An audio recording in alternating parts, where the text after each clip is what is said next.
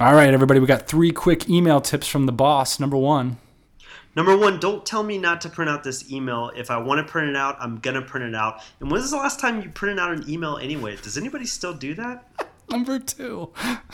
don't thank me in advance for something that I haven't done for you yet. Thank me when I'm finished because I didn't actually agree to do it yet. And number three.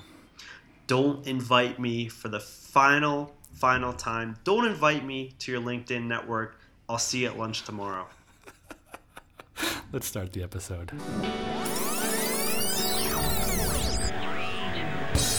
Hey, podcast listener, even if you are alone in your entrepreneurial pursuit, know that today, right now, in your earbuds, you are joined by thousands of entrepreneurs all around the globe seeking to do the same thing you are. If you want to know more about this program or this podcast, or want to get barraged by a lot of annoying pop ups, check out our website, lifestylebusinesspodcast.com.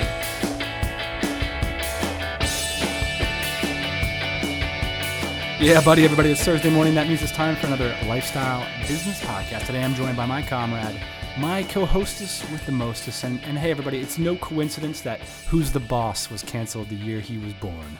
Welcome to the program, Ian. How has Vietnam been treating you? Vietnam has been awesome, man. I've been here for two weeks and I've been loving it.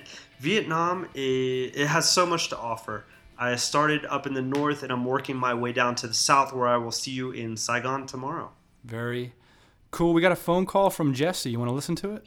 Absolutely. Hey, Dan, this is Jesse. I just wanted to thank you for the Lifestyle Business Podcast and let you know that you and Ian really are rocking it. You guys have your own style. You guys got original content, original styles. Guys really got it together. I appreciate it. Hey, Jesse, man, I appreciate it. Uh, if you guys want to leave us a message that really warms our heart to hear that kind of stuff, you can go to lifestylebusinesspodcast.com click the record button on this post and you can leave us a message too. By the way, Ian, some people have been emailing me saying that they've been they've missed the information about our tropical MBA stuff or they you know they missed the information about the event. If you never want to miss anything, you got to get on our mailing list. That's the only way uh, you know you can be sure to make sure to hear about this stuff.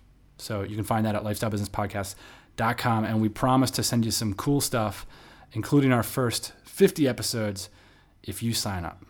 Ian's on the list. He loves it. It's not that annoying, right? No, actually, I'm not on the list, but I imagine oh. it's not that annoying.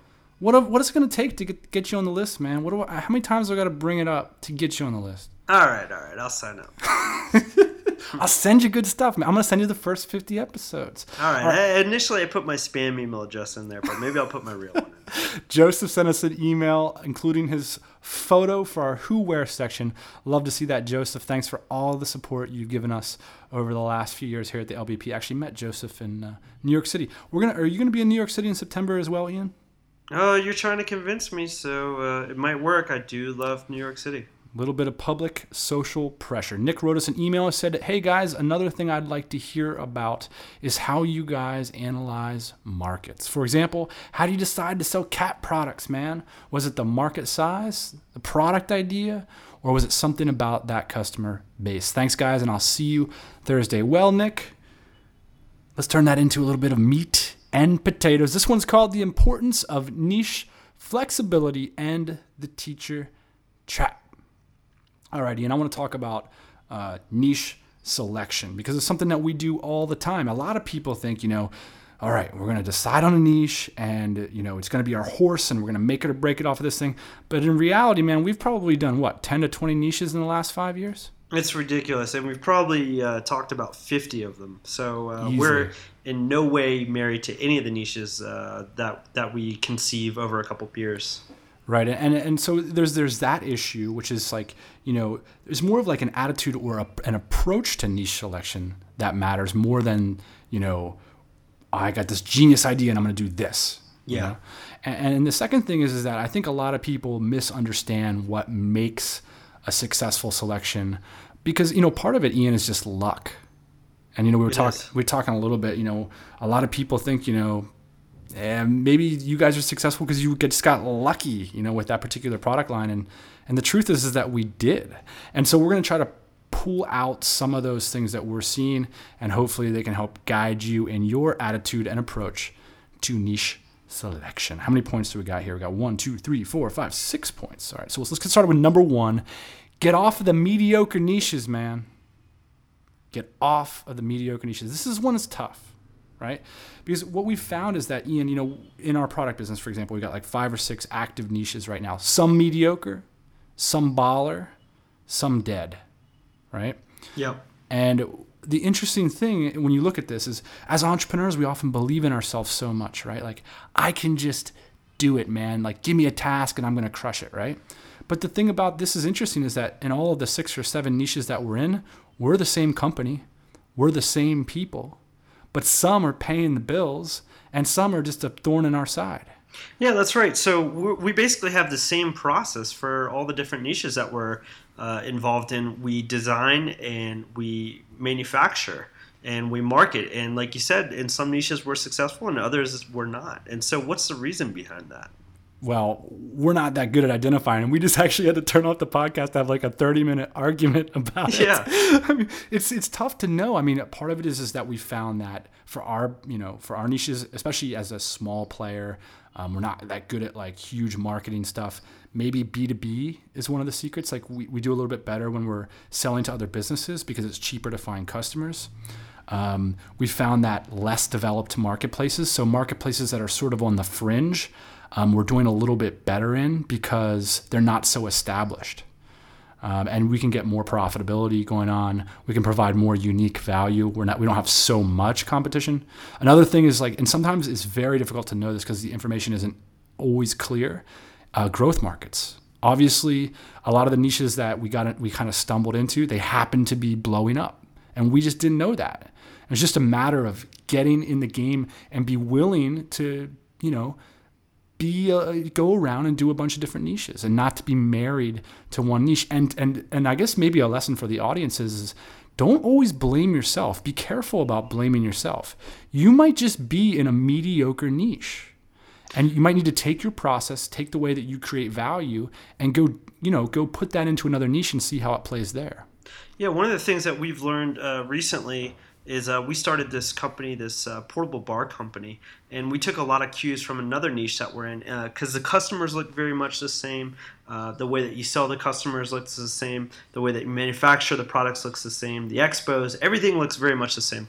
And uh, we were successful in the first niche, so we kind of transferred that into a second niche, and we're starting to get some traction uh, with the portable bars. And so I wouldn't call the portable bars as much luck as I would uh, calling on experience. So we picked a niche that we knew we could be successful in because we were su- successful in it before.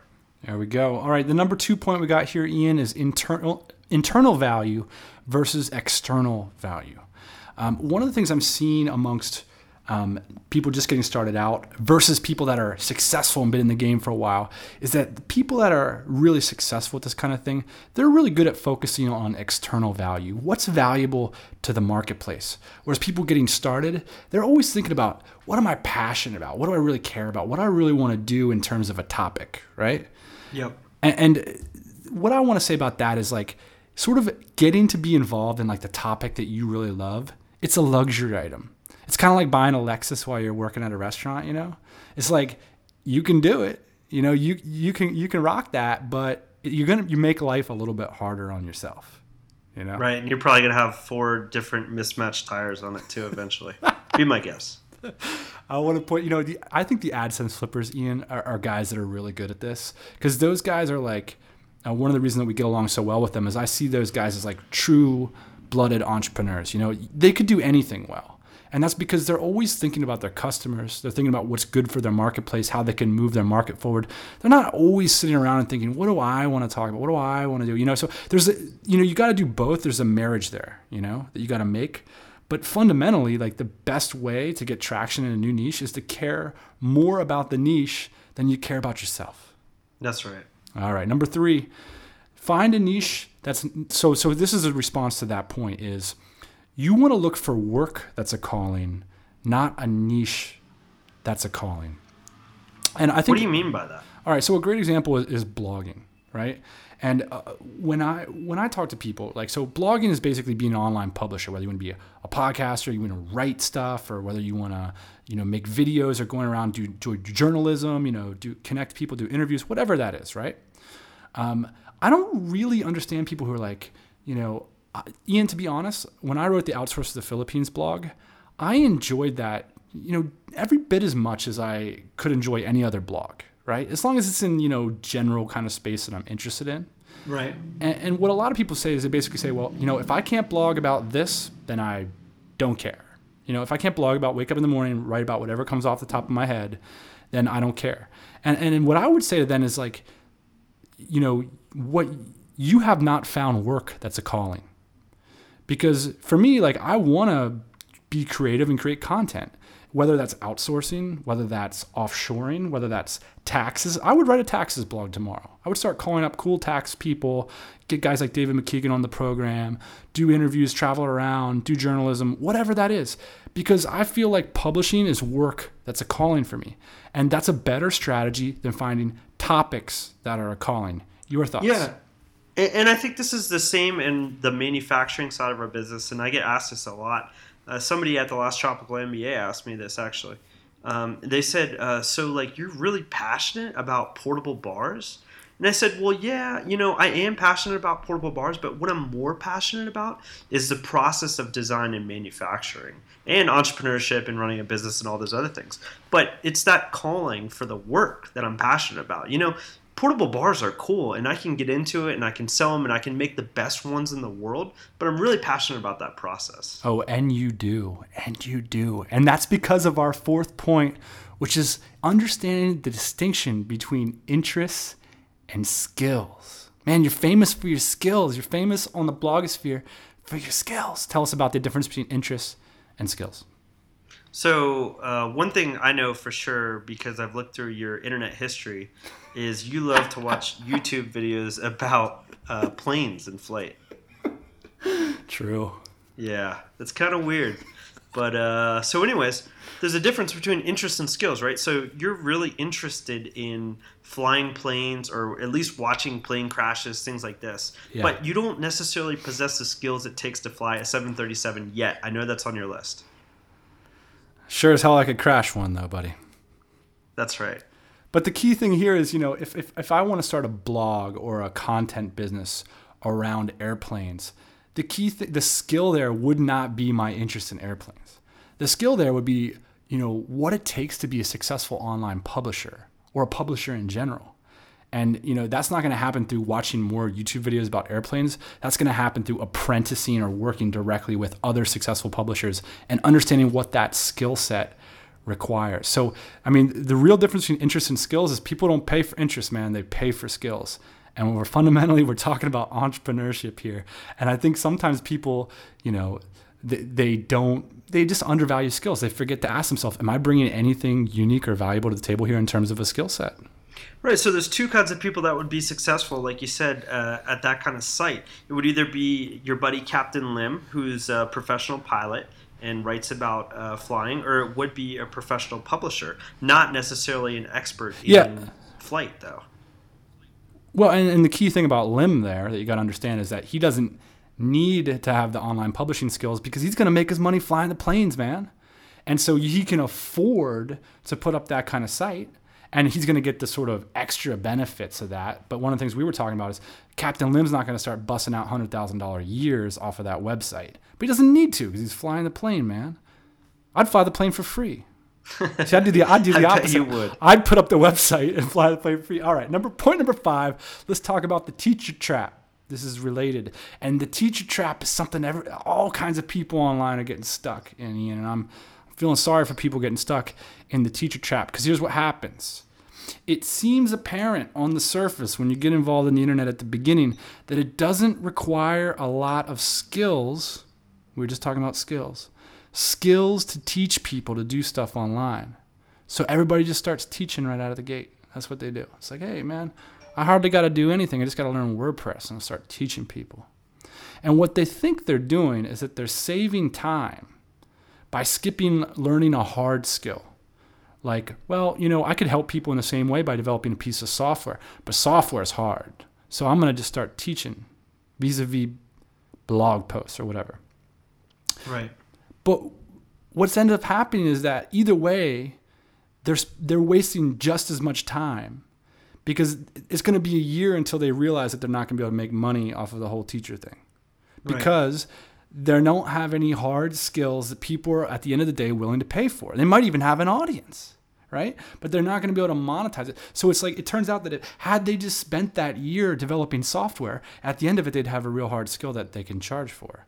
But instead, they, they spent the whole year because they thought they wouldn't be wasting their time, right? I'll get immediate traction or whatever. And it turns out that no, they're in the teacher trap. That's right. And In we've, the t- teacher trap. We've talked about this quite a bit. Finally, and this is something. Um, th- this is this is this is the maybe the reason that that happens. And this is our sixth point. Is I want to encourage you to look behind to find the real reasons that people are successful online, not the ones that they tell you about. The reason that Ian and I are successful online isn't because we put up a WordPress site or whatever, started teaching people. That's not necessarily the case, or like that's correlated with our success, but that's not the cause of our success. And, uh, and I think that that's important when you're listening to online coaches and stuff because that'll send you right to the teacher trap right? We want to be careful about that. One of the things that when you look at a lot of online coaches, trainers, gurus, internet marketers, whatever, is that they have a track record. And this is so important, even if they're not flaunting it every day and putting it in front of your face or whatever.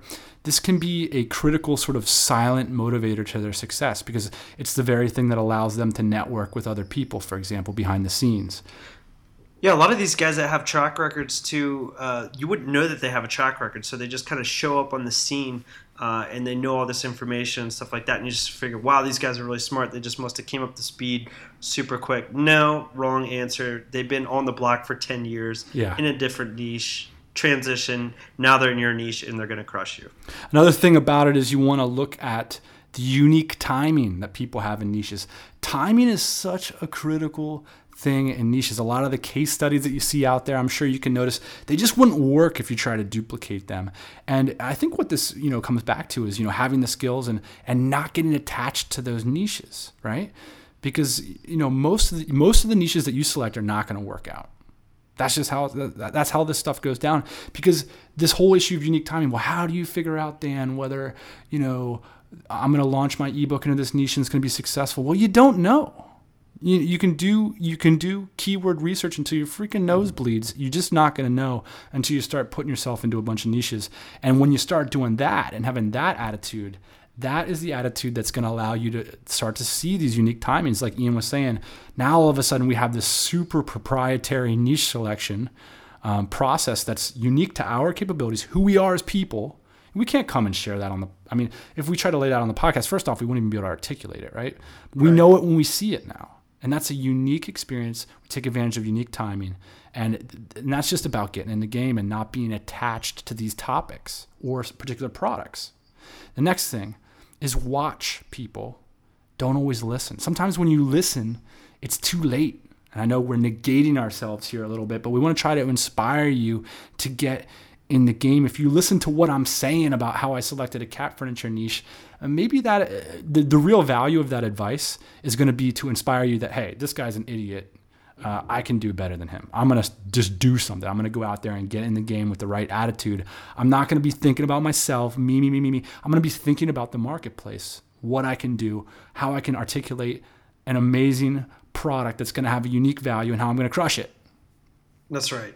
That's it. I love man. it. I love it when you talk about, um, you know, doing something for the marketplace instead of doing something for yourself. You know, I think that's a that's a really good way to start and to uh, run your business. You know, and that's the You hustle, know, man. if you uh, go do like that for I long know, enough, you can you I'm- can, you can come back and you can buy two or three Lexuses. That's what That's right. I mean. It's the difference between driving a Lexus with four different tires on it and a payment versus having three of them and dropping off one to moms. That's what I'm talking about, and that's serving the marketplace. That's right. Let's get moving on to just the tips. All right, yeah. I got a quick tip. Uh, I was uh, I noticed on Twitter last week that Derek Johansson, uh, who's one of my uh, favorite online personalities, member of the DC as well. I'm proud to say.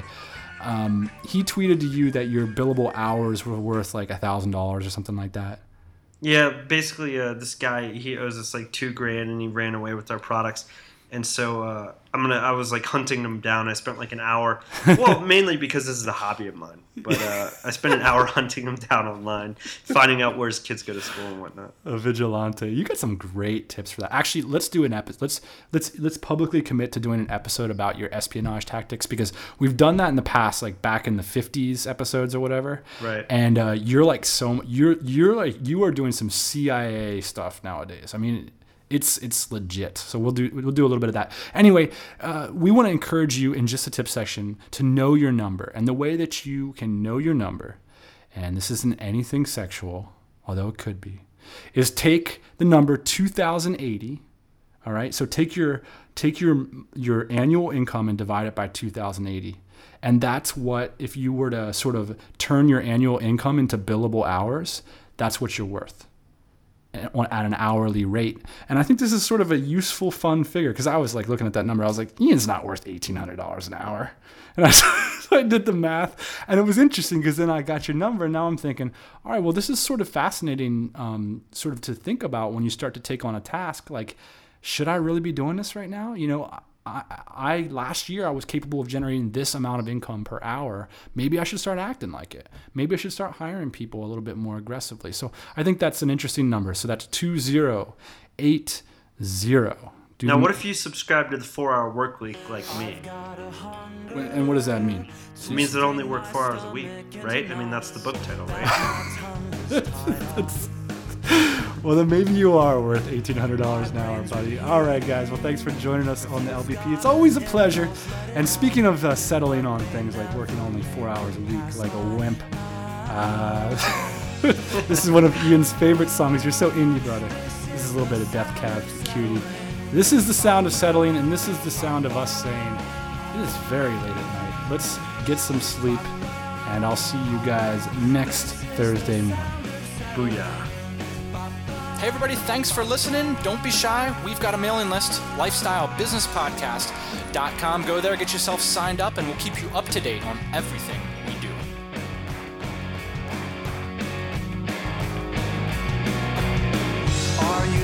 Fleeting, old age is just around the bend.